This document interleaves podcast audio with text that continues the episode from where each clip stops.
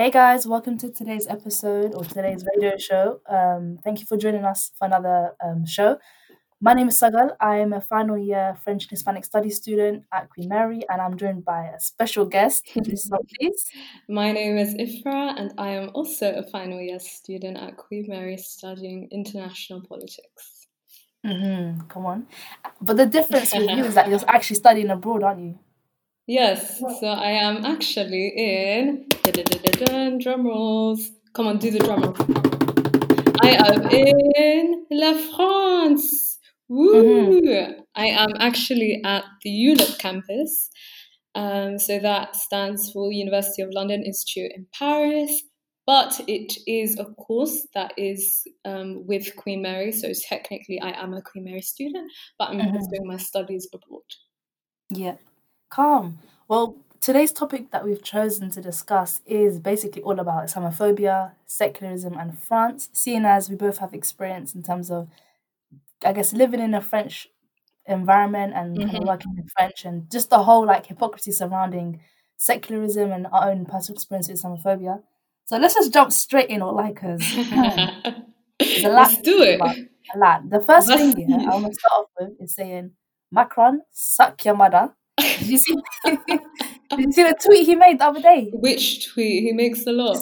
It was like, um, secularism has never killed anyone. Ah, that one, that one, well, I spun. La laïcité n'a jamais tué personne. Are you mad? Oof. Are you mad? All I have to say is tuf alik. Ah. what was your reaction to that? Because I was absolutely pissed off. The thing is, my reaction to that is similar to my reaction to anything he's been saying as of Mm, recent. I think everyone's fed up of him, and I feel like what's happening right now in France is telling of a greater, mm, say, pandemic, even, but more mhm, so an epidemic that exists in mhm. France and their relationship with just difference. 100%, 100%.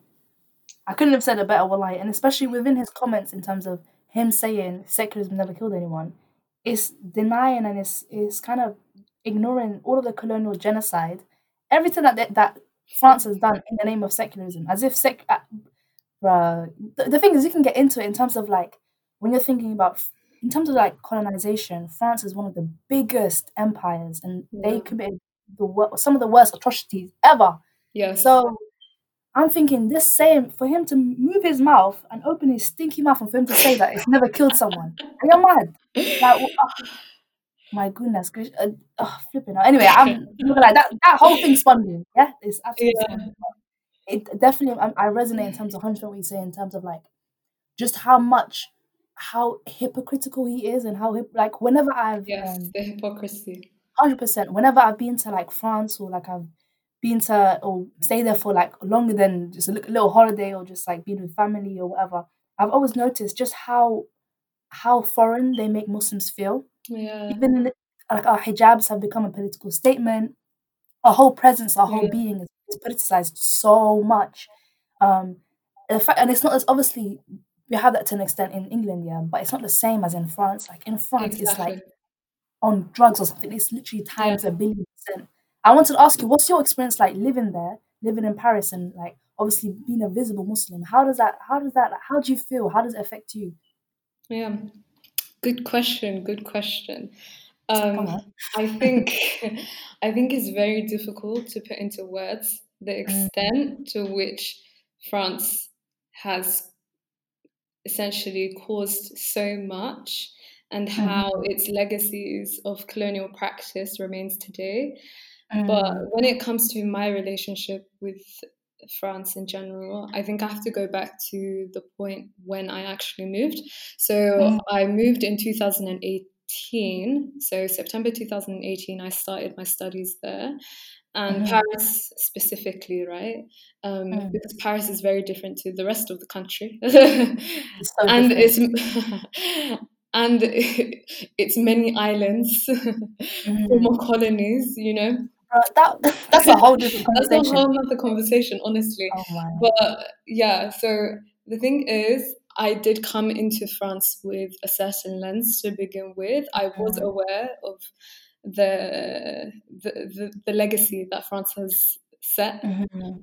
And how that may affect me. So Mm-hmm. before I even went, a lot of people were saying to me, "Oh, Ifrah, how how are you going there when you wear hijab? Is it allowed? What is Mm. it like? Are you not scared? Are you not Mm. fearful?" Just um, a lot of fear mongering around the idea of me going to France, but to Mhm. my pleasant surprise, the amount of Muslims in France and the amount of visible Hella. Muslims, there are hella, there are so many. So many. And I feel like it's so downplayed because you don't see it in popular media, but it it doesn't take even a minute walking down the streets of Paris to see someone who is visibly Muslim. Mhm. Literally, wallahi. And it's so strange because there is no certain look to a Muslim, and I think we need to highlight that. So a Mhm. lot of people would associate Islam with the veil. In French, that's how they describe it. They'd say the veil. Um, Mhm. but there are, as a result of a lot of um, laïcité Mhm. legislation, um, there are a lot of people who do not observe the hijab or they do not observe modest wear, maybe out of choice, maybe because of all these other factors that I'll discuss later. But yeah, I was just amazed at how many Muslims there were in comparison to the UK. They have a bigger Muslim So many more. minority, I'd say global majority, but there are so many more Muslims there than in um, the UK, for example. Yet, we Mhm. still see this animosity towards France's Muslim population, even though they're in the millions. You know, France is diverse and multicultural, but unfortunately, the way the way laïcité has manifested in Mhm. public discourse and legislation has made France ever more sectarian. Mhm. 100%. No, I was even looking at the numbers beforehand. They have 5 million Muslims and they have the largest Muslim minority in Western Europe. yes. So they have more Muslims than in the UK. They have more Muslims than in, in Germany or like and imagine a country that has that many Muslims but is so intolerant to us. Yeah, And like, exactly. ah, But do you know what the strange thing is? I feel like um, laïcité has been um, taken from its original purpose. yeah, I don't know how misconstrued. better to phrase. Yeah, misconstrued. That's the word. So Mhm. the thing is with laïcité is uh, for for people who do not know what laïcité is, it is a French word for secularism. So Mhm. it's a constitutional principle of the French state, and it has been defined in a way to describe the separation of the church and state. It stems Mhm. from say the age of enlightenment which was i believe the 17th 18th century and Mhm. then it was pretty much born from the revolution Yeah. so we actually see the term in article 1 of the french constitution making the french state indivisible and secular essentially but then the way it's it's manifested first in in I think public discourse is how laïcité was implemented in education. Mhm. I don't know if you guys studied it in your course, but we actually had to do a whole module on this in Wow. Yeah, we first year, which was very interesting. Props to Peter Brett, School of International Relations, Polit- Politics and International Relations. But um, he actually went through France's history and more importantly its colonial history to allow us to understand how things have gotten to the way they are now. And Mm. with education, more so, there were Mhm. these laws that were implemented during um, during I think it was 1904, and these laws are known in France as the Jules Ferry law. And Mhm. Jules Ferry, he is actually a French statesman.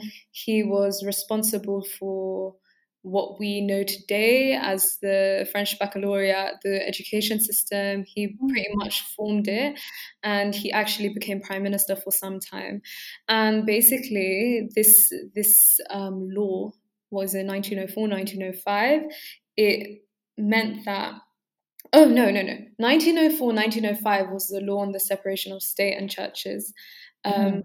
but Jules Ferry's law actually came much earlier than that. It came in 1881. And basically, it made public schools secular with the Mm. intention to make schools a space where students are equal and free to learn, regardless of religious or social backgrounds.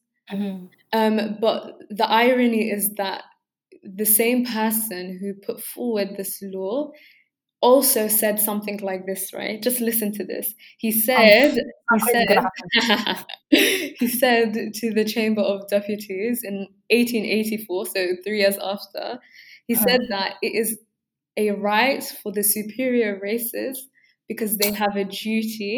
They have the duty to civilize the inferior races. Inferior Oh. races being um, who France actually colonized during those times. So, um, majority of the time, we point towards Africa and sub-Saharan Africa. Let's not Mhm. forget North Africa, but Mhm.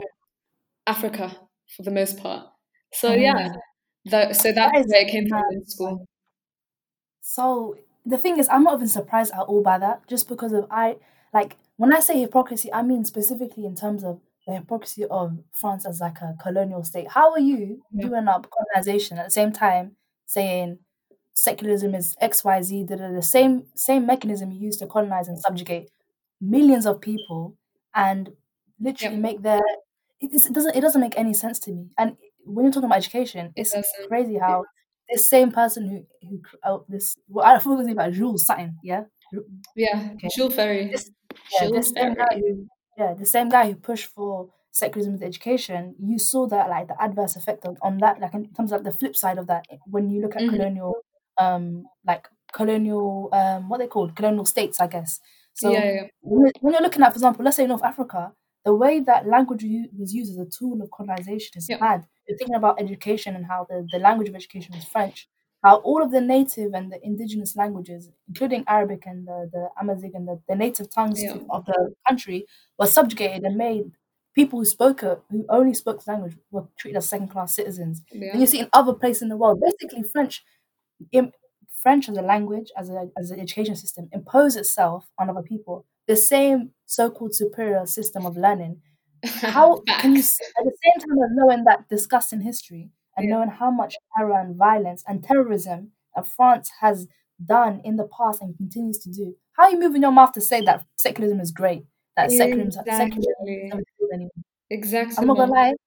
Macron, yeah, at first he seemed like he was decent when he first got elected. I was like, okay, you know what? He seems centrist, you know, kind of like Yeah, centre they mid fit center. somewhere.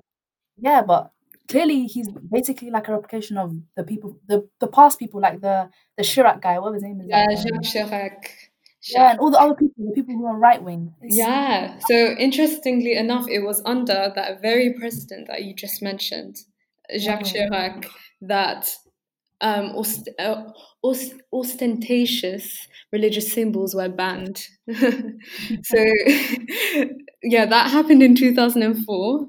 So Jacques Chirac, Mm. he actually said, he declared in the spirit of secularism Bruh. that these religious symbols, so for Christians, it would be large crosses, Muslim women, um, veils, turbans for the Sikhs, and kippas for the Jews.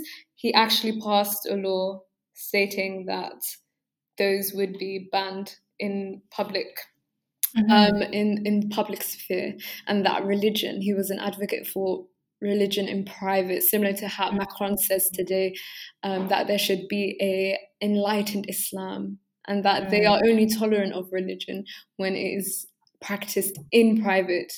Mhm.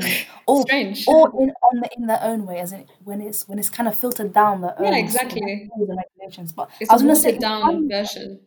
hundred percent watered down version. And I was gonna add as well that it's funny how like within the language you specifically see a mention to like for example what Muslim women what Muslim women wear, and I'm just when I like sometimes I'm just like you can you guys not step back and see yourselves? Like can you not just look at how you're continuing the colonial dominance on Muslim on the female Muslim body. You're con- that same dominance that used to happen in, in parts of the of the of the world where there was large, or not even specifically Muslim, but just the female, the other, the ethnic female body. You're Mhm. continuing that same domination, that same colonial dominance, and you're bringing it. So these same people who who, especially who fought for your country during the world wars and all that kind of stuff, and the Mhm. same people who you terrorized and committed mass violence against, Yeah. they've now come to come to the motherland. They've come to France, and you are now inflicting the same sort of colonial dominance onto them by controlling how Muslim women are choosing to wear, choosing to express their religion.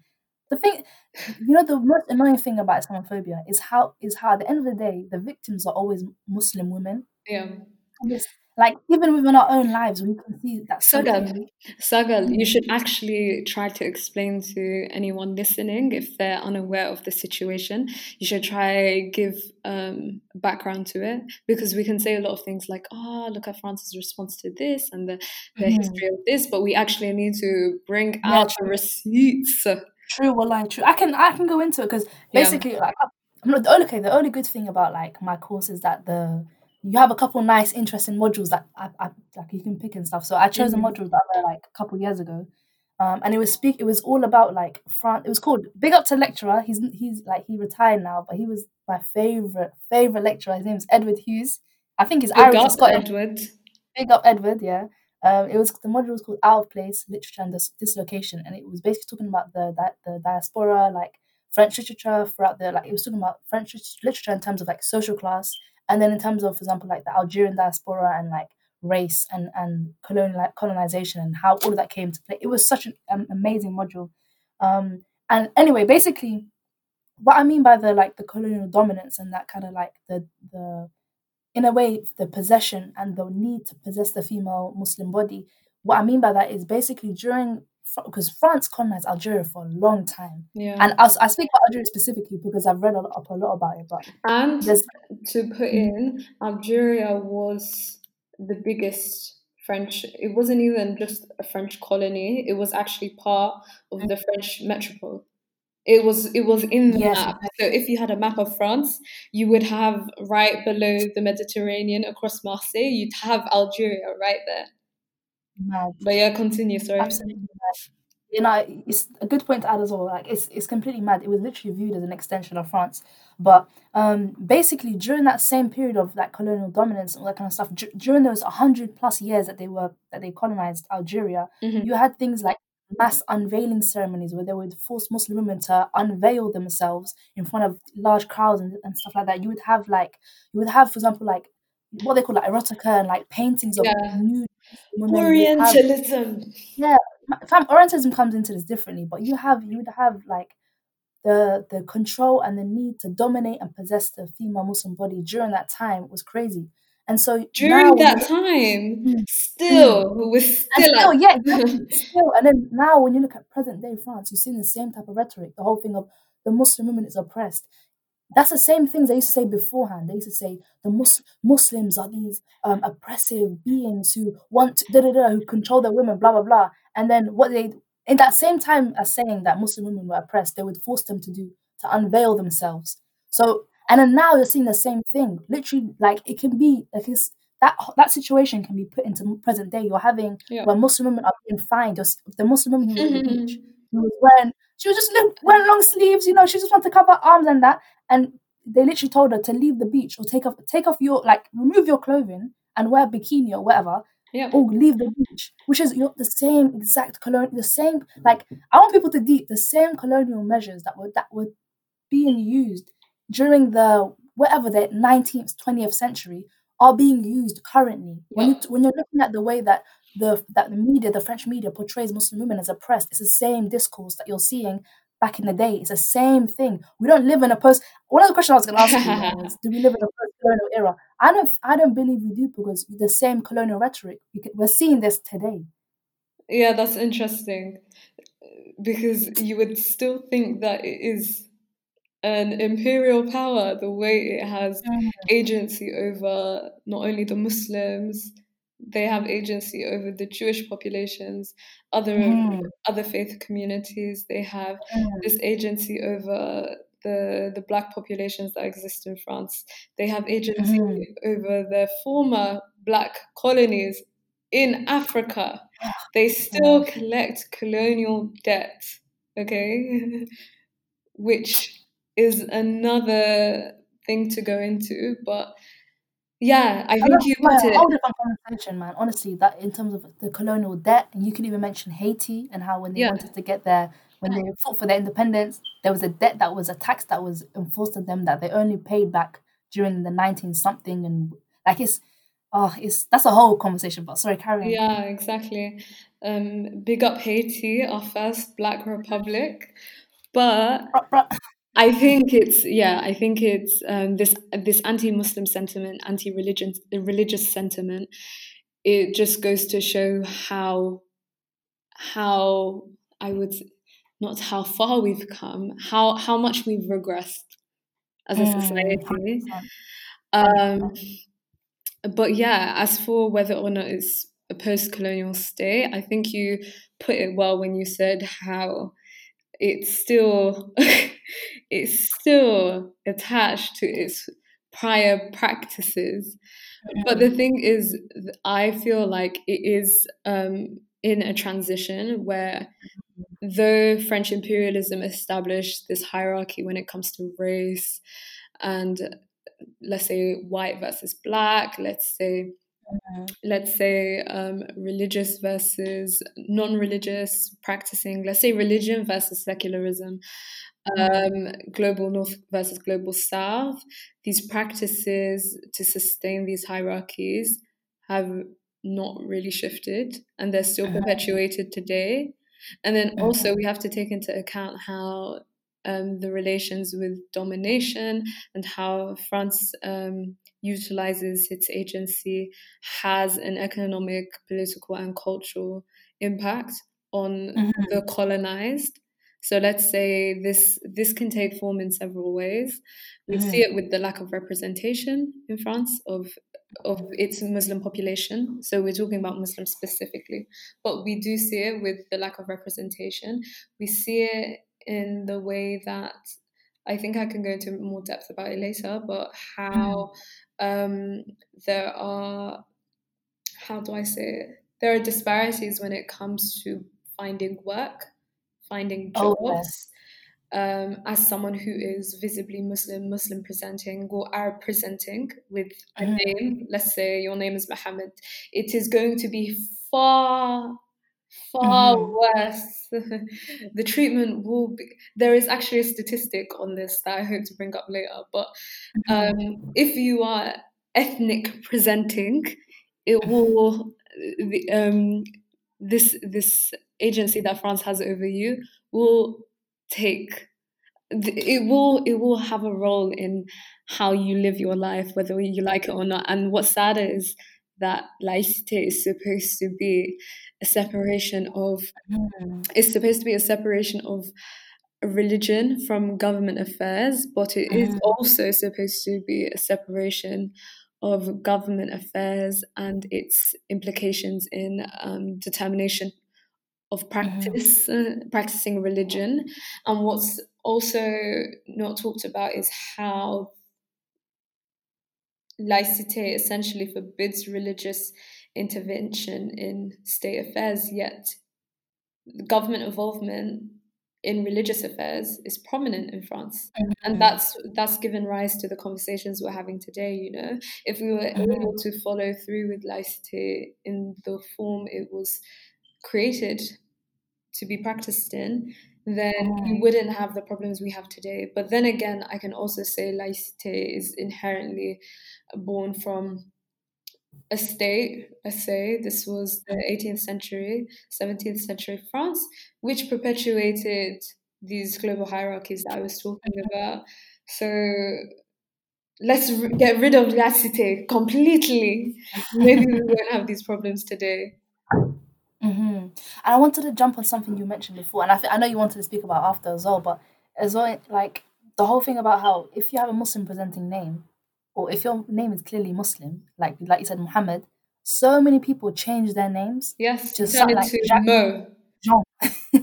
or so they they start changing up their names, and the fact because I mean yeah. the reason behind as well is because in France when you're sending your CV, you have to attach an image, right? Yes, you do. So imagine you, if you're a visible Muslim, or if you're even a visible ethnic minority, and you have a visibly non-French or non-white French name, Yeah. your chances of getting a job are so slim in comparison to your white counterparts, and it's the the level of discrimination in terms of like like you said jobs. But then at the same time i'm just deep in, like in france they don't even i'm sure they don't have a census do they? They don't recognize no they don't. Yeah.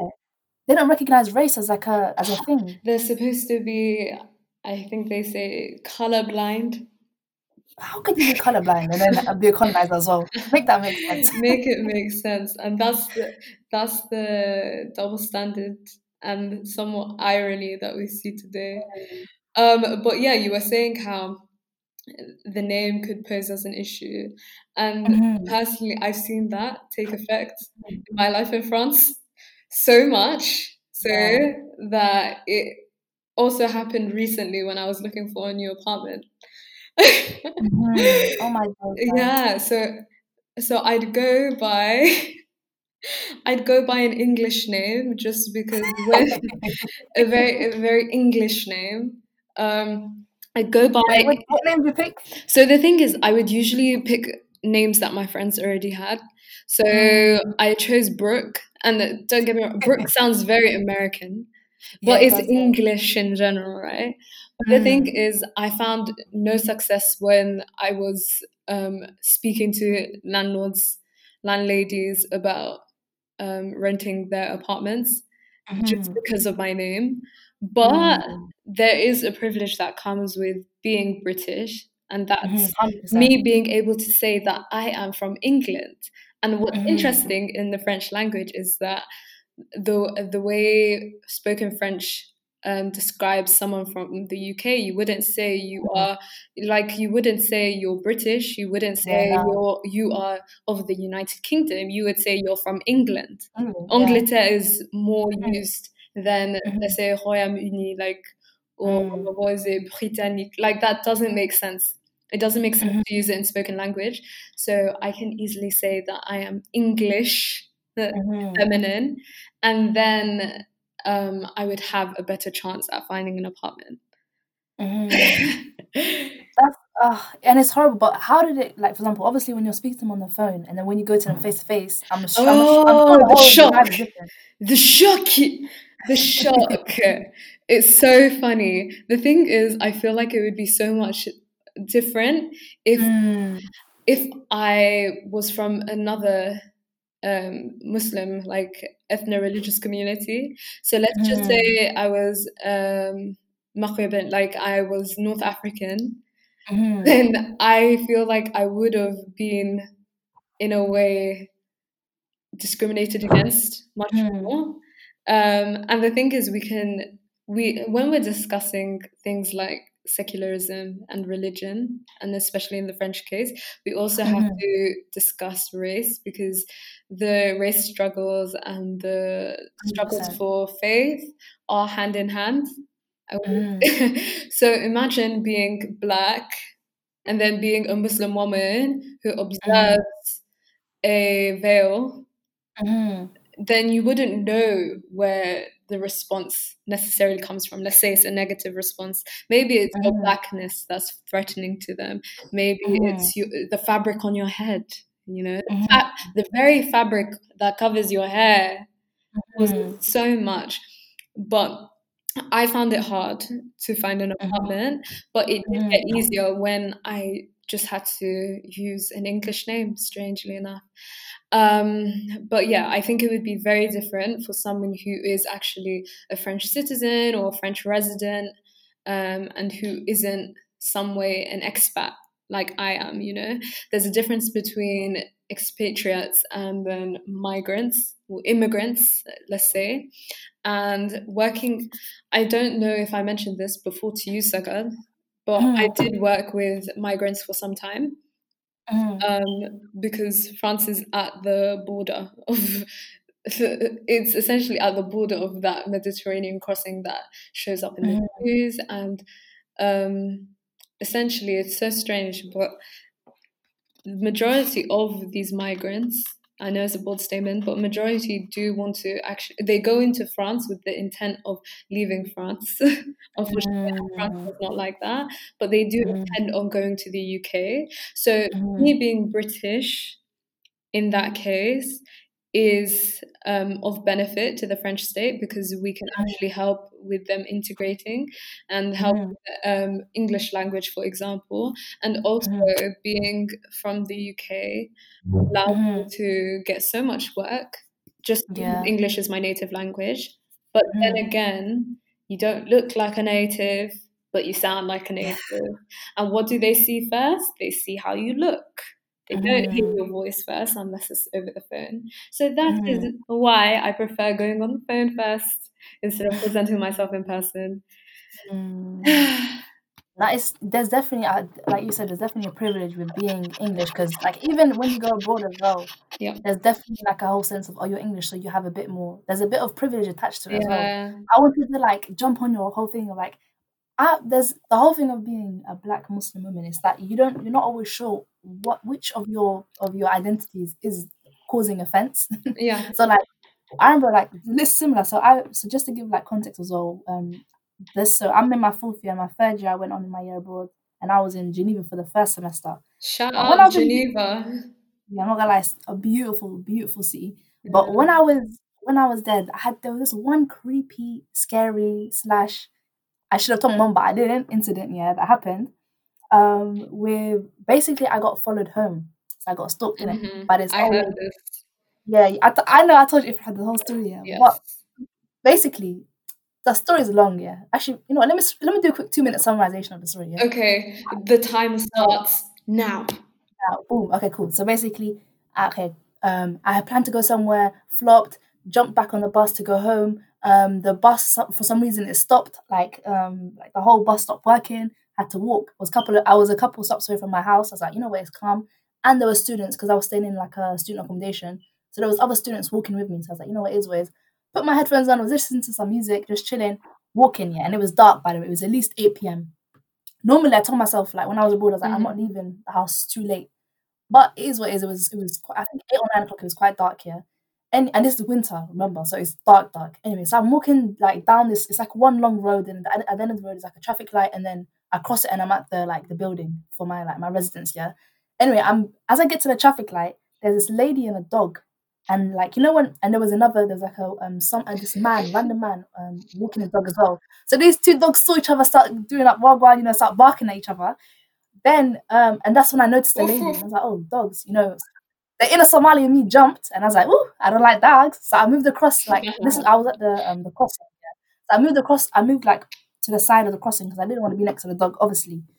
Um, then I'm I'm still in my own zone. I crossed the street, went inside my building. I'm completely oblivious to the whole world. I got inside my lift, and the lady and the dog came in. By the way, the lady's at least she's hitting sixty at least. Yeah, she got this fat white dog. I think it was white. I can't remember the color. Anyway, it was a big white dog with her. Um, she came into lift, and I was doing like because I don't like dogs. So she was like, "Oh, do you want me to leave?" And I was like, "Oh, you know what? Let me not make a scene." So the dog came inside the lift with us, and the lady was just standing there. This other Spanish girl came in the lift. Yeah, I know she's Spanish because later on we spoke and she had an accent. Yeah. Anyway, she came. In, she came in the Oh, with us. Tell them which Yeah. languages you speak. You said you're Somali, right? Oh, we haven't listen. Yeah, we haven't explained our identity. Alright, let me let's come back to this after I finish the Okay, story. yeah, 'cause I'm not- identity. I'm not- yeah. You have one minute left. Alright, ah, cool, boom. Anyway, so I got in the lift. The lady was standing there. You know, most like res like student residents or whatever, they have like you have a key code that you press to use the lift so that there's no random people coming in the lift or whatever. The lady was just stood there waiting. So the Spanish girl pressed used her key code and pressed the li- pressed the thing. The the late the lady randomly asked me, "Oh, what floor you on?" And I'm I'm in my zone and I, I didn't hear the first time and I was like, oh, and I was trying to think of how to say eleventh in French because my mind went completely blank. And then it I, I like just gave up. that. Gets Wallahi, I just that. gave up and I was like, ah, oh, 11. And then I was expecting her to press it. I was, like, I was thinking, oh, she's doing me a favor. She didn't do me a favor. She just looked at me. And I was like, okay, it is what it is. It's a bit weird. The Spanish lit girl pressed it for me. And then the, she asked the old lady what floor she was she was going to. And she said seven. Like, okay, cool. Anyway, I'm in my zone. The lady, the, the lift goes up here. The lady is saying something. I, the, I, again, I'm listening to music. So I literally didn't hear what she said. I took my earphones. And I was like, huh? Oh, you know the ones where you're, someone's saying something and you're just smiling and nodding. That's what I was doing basically. It got to the seventh floor now. The lady, the old lady was about to get off. The lift opened, yeah, the doors opened. She turned to me, she said something. I was like, huh? So I took off my earphones, yeah. I took out my earphones and I was like, uh, like excuse me, what did you say? And then she said, um, she's like, oh, uh, it wasn't, uh, she's like, it wasn't by chance that I came here. She said in French, yeah, and I was like, huh? She was like, like It's so much more creepy in French. I know, she's like, c'est pas par hasard que je suis venue. And I was like, huh? Or- I had to, well, I had to get a moment to pause. I was like, what? And then the lady's smiling as well, by the way. She's grinning teeth. Her whole, her whole mouth's open, yeah? And the dog just looking at me. The and then I, I confidence. confused. the confidence. The lady left, and the Spanish girl was looking at me like, what? Anyway, when I went to my room, yeah, so she, she knew my floor number because I told her my floor number. I started hyperventilating. I called my sister. She was like, go to reception right now. And th- let me tell you, yeah, I know not everyone is Muslim here, yeah, but this lady gave me jinn energy. She gave Jinn me vibes. I was-. Sagal, Sagal. Sagal. Hmm. Yeah, Sagal. Hmm. I was Hmm. just about to say she's given major jinn vibes. Major, big time, big time Even the dog. demon energy. The demon. dog saw it as well. The dog was a witness. And Apparently, the dog was faster than her. Yeah, animals The dog see. the dog. Ah, flipping out. That was it was creep. Anyway, when I went to reception, this is what I wanted to bring. This is what I wanted to bring up. Yeah, because when when I went down to reception, obviously I knew like it's either one or two things. She's not telling me that I followed you here by basically for bans for no reason. Mm. It's either based on the fact that I'm wearing a hijab or the the fact that I'm black. I went to reception. The lady was not. She was literally not taking it seriously. I was like to her, "Are old people allowed or are people with dogs allowed in the building?" She's like, "No." I was like, "Okay, so you just saw someone walk in the building with a dog and you didn't say nothing." And then she was like, "Oh, uh, I thought she was um I thought she was visiting someone." I said, "Okay, cool. She's not." And I and she wasn't visiting anyone. I told the whole story and whatever. The lady did not take me serious. Her response to the story was, "Oh, it's because of you," and she started like circling around her face, like basically saying because of your hijab. That's not an answer, my friend. That's that's not a response. I'm traumatized. I just saw someone who knows my floor number, and there's only a certain amount of doors on that floor. She knows where I live. She's got a dog that's big, and she's crazy as well. So, the, the basically the whole story is a means of saying the lack of response and how little they take our our fears. They don't take anything seriously. Basically, Yeah. Islamophobia obviously is a It's terror. real. Oh, it's real. Hashtag. It's, it's so, so Islamophobia real. is real. Allah it's so real. And the thing is, obviously, terrorists like this is the this I wanted to mention this after as well. I'll come Yeah. back to it later, but these terrorist attacks, obviously, they affect only people, but they affect Muslims so much as well. Like our individual after a, terror, a terrorist attacks, we have to, like for the next couple weeks, Muslims, especially females, are on edge. I'm telling you, Yeah. we're on edge. Literally, when I'm at the train station, I'm standing at the back. I'm not trying to get pushed onto the trains. That when I'm was walking me on at the road, even the End, I'm even walking just on the now. next to the wall. I'm not standing. Yeah, I'm not standing next to the cars. So it's like we're on edge for the next two weeks. So it's a thing of we we get affected by all these attacks, and when things like this happen, where I'm getting stuck, and and a person of authority is not taking it seriously, it downplays how much we like. It kind of just dismisses us in a sense, and ah, it's stress. But you were sorry. You told me you wanted to mention identity and stuff. I don't know if you wanted to add it. So explain yourself. Where are you from? Yeah, so obviously, you know, big up Somalia, you know, them things, yeah. So yeah, I'm obviously I'm, I'm Somali. I study French and Spanish. So the language I speak, yeah. So English, obviously, I'm speaking right now. Um, Somali, we say half half, yeah. Sometimes yes, Half sometimes half. no. Even right now, I don't even know how to say half half in Somali, but I know how to say in Arabic. We say nus nus. That's Somali. I was, I was literally gonna say the same thing for Somali. You? I think it's the same. Was nus Nus them. Yeah, them things. And then, oh, and then I, I, so I study French and Spanish, so I speak French and Spanish. French to a better level than Spanish, but we move. And yourself? Myself, I speak all languages pretty badly. okay, we don't do self deprecation here, but um. I'm from the, I was born in the UK. Um, I am also And what's your, 100% you- listen, big up your ends as Somali. well, you know. No, I'm Big saying. I am. Oh, my ends, as in Big London. North Somali Central. Oh, North Wheezy. Northwest Best. NW10. And Dub. That's Allah, don't don't say more. That's your that's your pod, uh, your postcode. Do you know how big NW10 is? Alright, come. Either way, Somali Central, yeah. Anyways, Let yeah. me big up SW. Everyone who lives in SW6, yeah. Whoop, whoop. Everyone who, lives there. everyone who lives in NW10. Whoop, whoop. But Listen, ain't nobody from SW6 listening. All posh. oh yeah, wow, the class divisions in the UK. Um, Yeah, I speak um, Somali is my native language, and Mm. I've learned French over time. My French is um, a work in progress, and then Arabic. My Arabic, you know, is very limited, um, but we're trying out here. Um, so yeah, Mm. all right then. So people will know now. They, they now they, they now they know in it. Now they know who, Yeah. he is. But I wanted to um to mention as well, going back to the conversation, um, because I don't know if you've seen the thing that came out the other day about um Muslim Pro and the whole um surveillance. The other day, I said that was yesterday. Listen, I take the other day for everything. I mean yesterday. yes, Manuhara. Yeah, the whole thing about how they they sell our data to the US government or something like the military. And I wanted to basically to mention the whole how Islamophobia and um, surveillance kind of go hand in hand. Obviously, in terms of like when you have, for example, France as a country which has the whole idea of like secularism or laicity, as you said, Mhm. and how much they try to suppress and control religious speech, and like the whole thing of like closing down like masjids or mosques Yeah. that kind of stuff and how the Muslim population are surveyed in a sense. Like there's so much surveillance and there's everything is so like we're hyper focused in the media. Like I wasn't I wanted to ask you, in French media, how are Muslims presented? Like is it like frontline story what's it front page stories, da da da da? How is it like? Where to begin? When it comes to media, ha, they have a fun Mm. time talking about Muslims. I feel like they get off talking about Muslims to a sense. Um, even when Sagal, you know Ayan, right? Um, Mm. when our friend actually came to visit me in France, she was so surprised at the amount of newspaper stands that had on their front pages pictures of Muslim women or words that said um, words and things um, that she was able to pick up as a non-French speaker. But it would say things Mm. like jihad, it would say hijab, it would say all these um, all these known Muslim words, these messy words.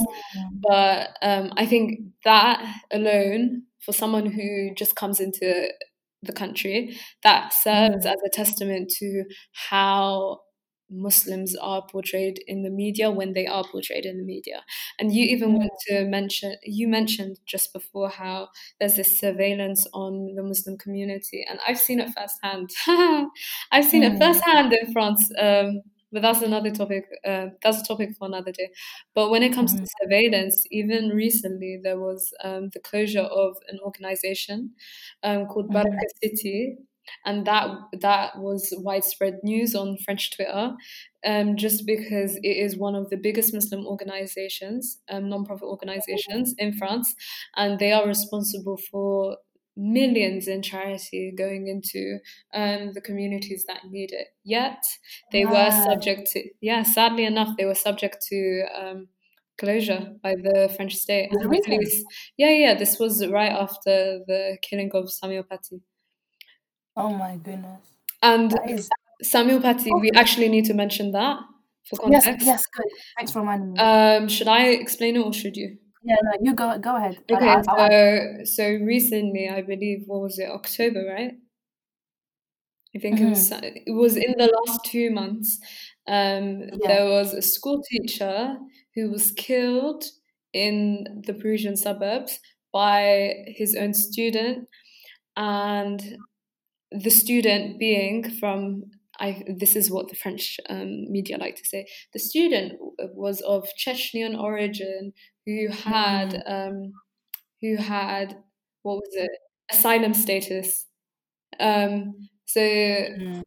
um, You can only see Chechens are, uh, I believe, yeah, Chechens in Russia are an ethno-religious group.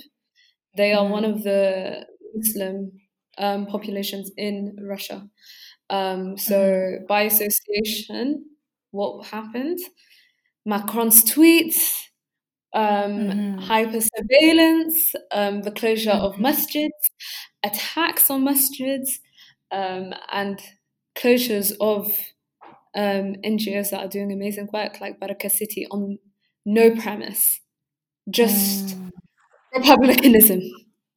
And this is the this is the harmful effect of secularism in a sense. Like this is what you're seeing when the state uses secularism as a as a weapon and and removes it from its from its original, I guess, like like we mentioned, its original meaning of just separating the church and the state, and using it and uses it as a means to suppress Muslim populations.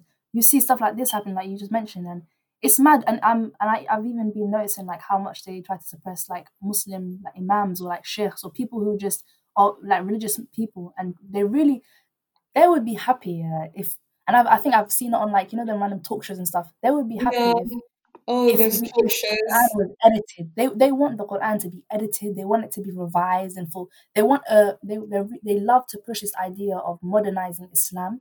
Yes, that's what Macron said exactly in the last month on Twitter. Enlightened Islam, furthermore. And what does that mean? Enlightened in whose view, in whose eye? What does enlightened mean? Enlightened means reform. It means watered but, down.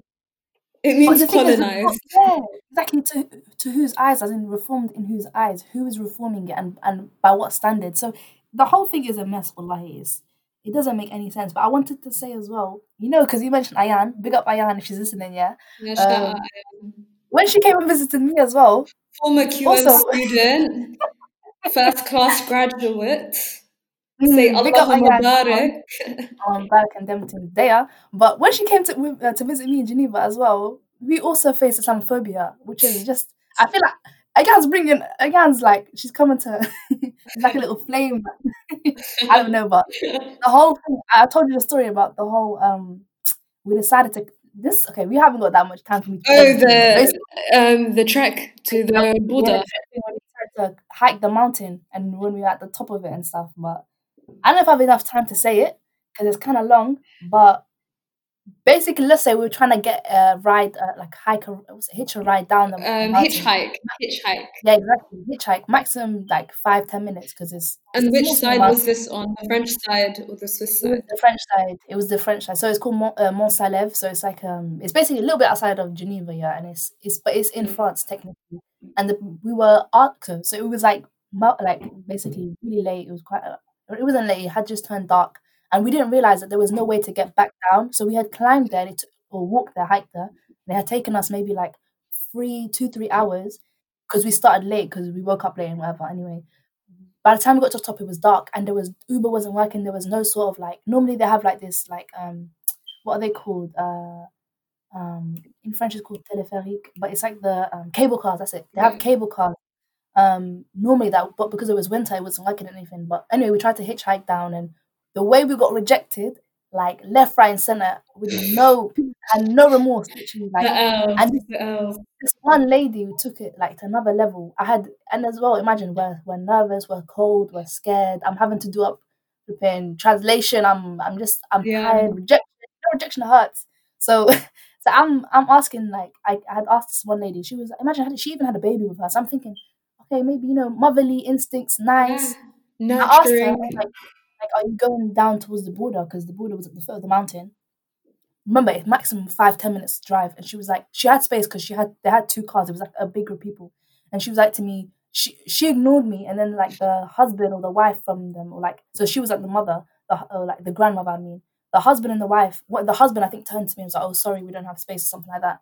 And as the woman was leaving, clearly it, she said it loudly. She was like, "Oh, um, what did she say? Oh, like, oh, what a cute story." Um, she literally, oh, Both. like, Um, what she, what did she even say? She was like, um, basically insinuating that we were, we had ulterior, uh, say ulterior motives, that we were basically gonna rob them or something. That the the reason why we wanted to hitchhike wasn't just because we wanted to live down to the bottom of the mountain. And she was French, so yeah, French people and Islamophobia is like hand in hand. Like it's like, ah, it literally it goes. It's like a perfect union. Yeah, the way these people love to be Islamophobic, it. But yeah, it's just the thing is like these stories of Islam. Like this is nothing compared to like. Or I mean, it is something, but like in comparison to so many other people, for example, even people who wear like the niqab, who wear that the face veil, their experiences of Islamophobia is like times a thousand percent. Like I mm-hmm. remember one time I was on the train back with my friend from uni. Shout out Sarah Saleh. Um, and she, um, we were on the train. You know, like the Central Line. Sometimes they have them like hooligans coming from like East London, right? yeah. So on the train. Wow, this divide.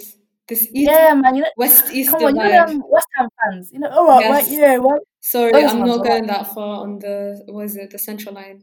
No, no, we were going. No, we, Hammersmith we were going from Mile End.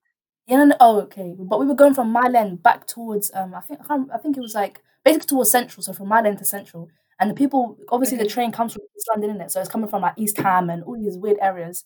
Um, Mhm. big up anyone from East. Yeah, I like I like you guys, small, small. but um, uh, basically we're on the way back, so we were on the train and stuff, and these like hooligans had come on. It was like there was English England match going on, so they were going towards the, to the stadium to watch the match.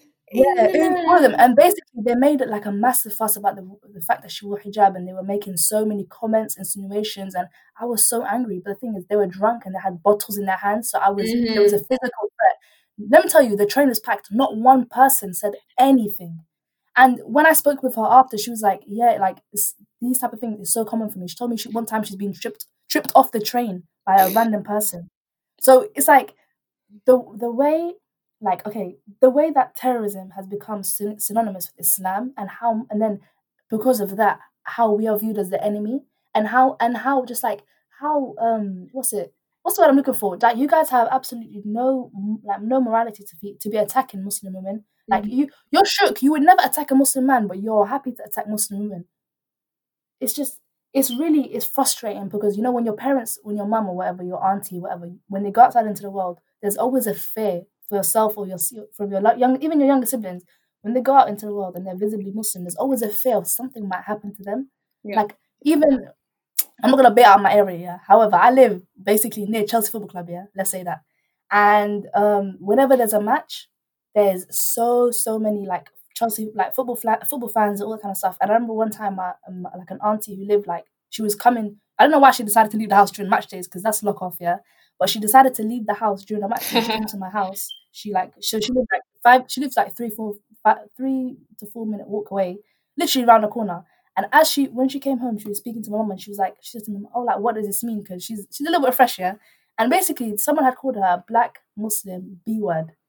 So this ra- a random fan had called her that. So I'm like the way that even like she doesn't have to be fluent to catch what they're saying. Like you, Islamophobia is so pre- prevalent in our society, and it's not questioned and it's not condemned as well. Even I wanted to okay, going back to France, I wanted to mention like how fem- French feminist movements did not support Muslim women and their fight. Like all the court cases that happened, these these people were silent. French feminist movements, especially white French feminist movements, absolute fake. Like you guys, where's the feminism? Where's the support for Where's women? solidarity? It's not there. Not. Solidarity la'an. It is completely, utterly not there. It's it's not it's not there. But I mean, how? Okay, another question I had as well that I wanted to ask you because I think you mentioned it. well, You wanted you wanted to go over something before that, but I forgot. But um, I wanted to bring up um how the basically the whole thing of you mentioned like Sikhs and how even though the originally this like secularism and laicity uh, was for all types of religious symbols, but how it's basically ended up being just a Muslim thing, and even like in terms of people who are, for example, Sikh or Jewish or people who who would wear or who wear or who um who what's it called who Who are visible observe, yeah. appearance of their faith basically they don't receive the same basically it's basically like a one it's a one rule for muslim one rule for muslim one and then rest, another rule for everyone else basically Yeah, exactly. Um, where do I begin? So yeah, exactly what you said. It's become so the the whole laïcité, the whole discussion around secularism in France has become synonymous with policing the Muslim community, especially. Um, 100% but where does this come from? I believe Mm. this stems from from observation. It stems from France's um, transition from an imperial power to um, a former imperial power that has a problem with um, the former colonized that live Mhm. within the metropole. And for a lot of these people, they actually do belong to a Muslim community. They are from a Muslim background. And um, let's use the Algerian case because that's the most documented and they are the Mhm. biggest um, minority, let's say. Um, Mhm. but in grander terms, they are a majority. um, but in the Algerian case, you even mentioned before how they would have these deva- deveiling um, ceremonies. And I think that the French, um, the French fixation on Algeria as a former um, member, you know, a member of the club, the French Imperial Club, um, their fixation on that, and then them losing the, the War of Independence that went on. I Mm. think it went on for eight years, and that was very recent history. Mm, Um, 60s, I yeah, yeah, yeah. It was very recent history um, that continues to affect Algerians today, and their parents, their grandparents lived through it for a lot of them.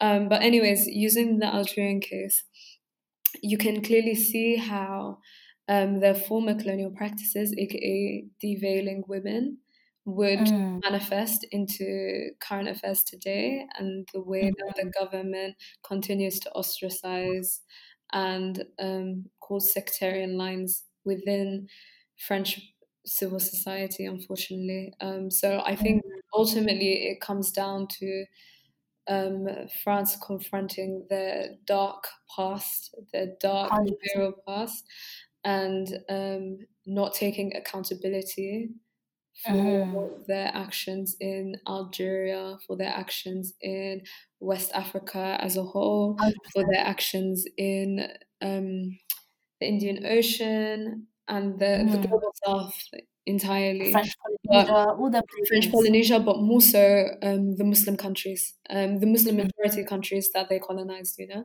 And then also, um, I think it's very important as a Muslim to also talk about the other communities that are affected. So, Mhm.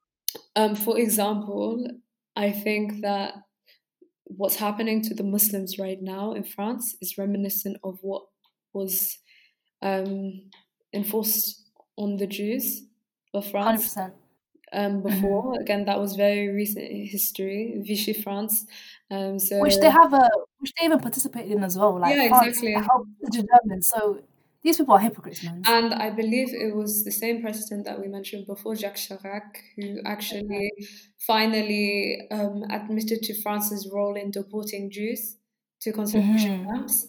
But anyways, France does have a dark history. Yeah, it has a dark history of um, persecuting Jews.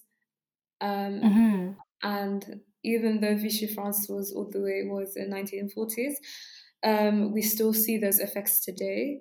Um, Mhm. Not so much in the way that Muslims are persecuted, but they are Mhm. also persecuted in other ways. Um, even I think it doesn't take much of a glance at Paris um, to Mhm. see how the Jewish community was sort of ousted, ousted, ousted is the word, ousted.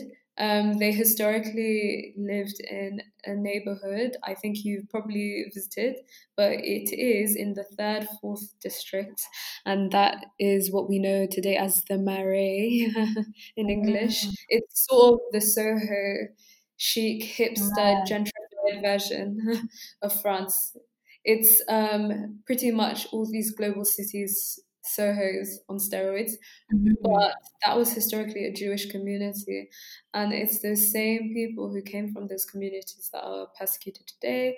And that is Mm. why a lot of French Jews had actually um, taken, I think they say aliyah in Hebrew, but they took um, the equivalent of what is hijra or pilg, um, was it like movement to the, the motherland, and they Mhm. moved to Israel because they no Mhm. longer wanted to, they did not want to continue facing persecution.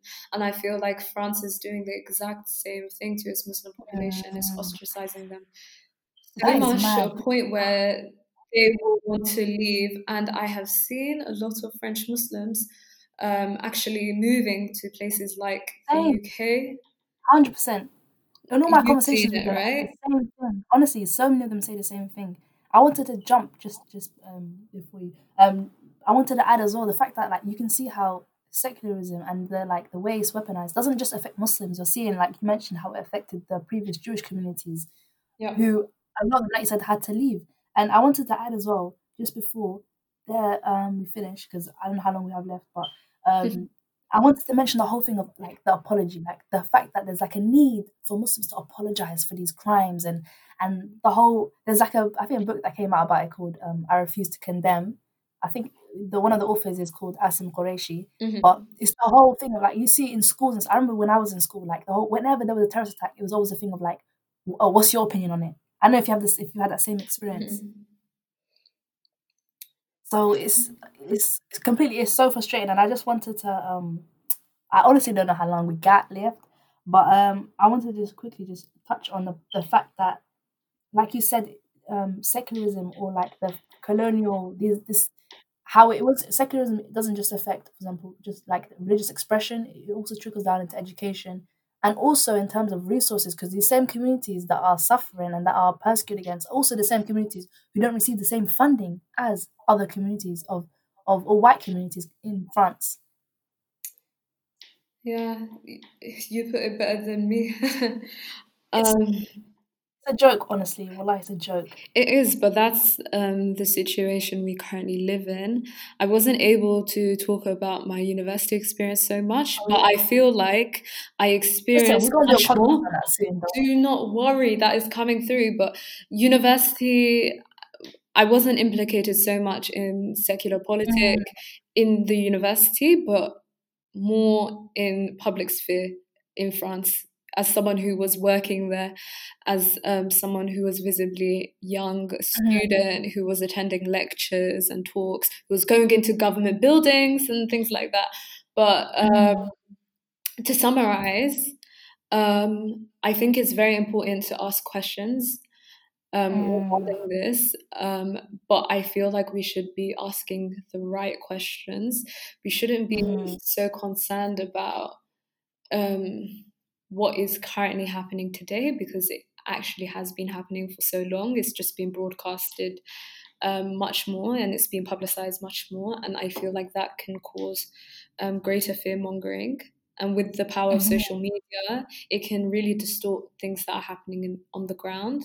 But then again, mm-hmm. it could mm-hmm. bring, it could uh, sort of bring attention to um, a greater evil that's happening. And I feel like mm-hmm. in the French case, they have to reconcile with the colonial past in order to get past this. And a lot of people would be asking questions, would they'd be concerned with how things would look um, how it may play out. They will be concerned with Macron's politics. They will be mm-hmm. concerned with the 2022 election that's coming up because of mm. the rise of fascism and things like that.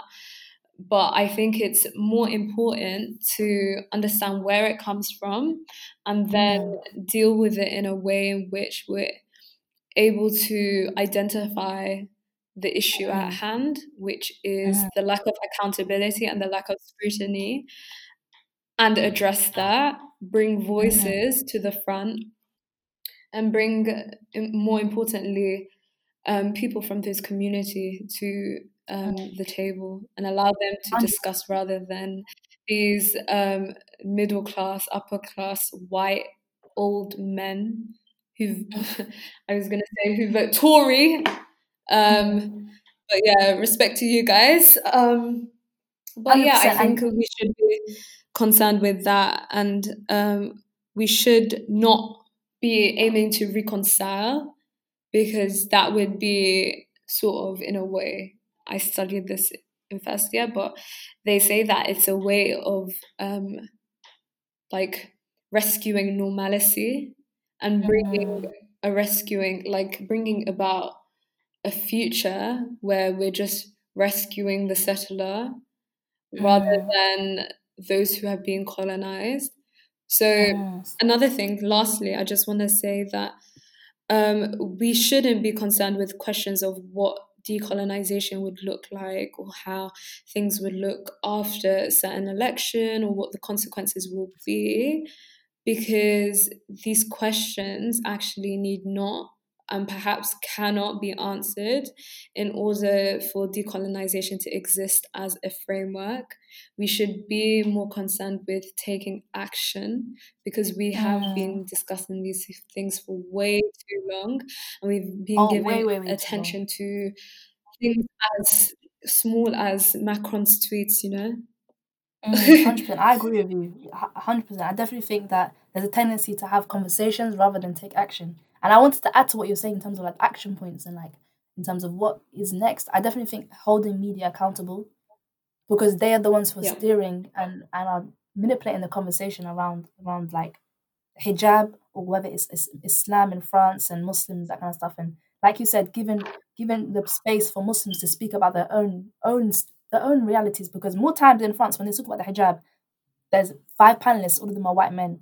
so it's it's mad. But I think we have to wrap up here. But thanks so much for for joining me today. The conversation was very interesting.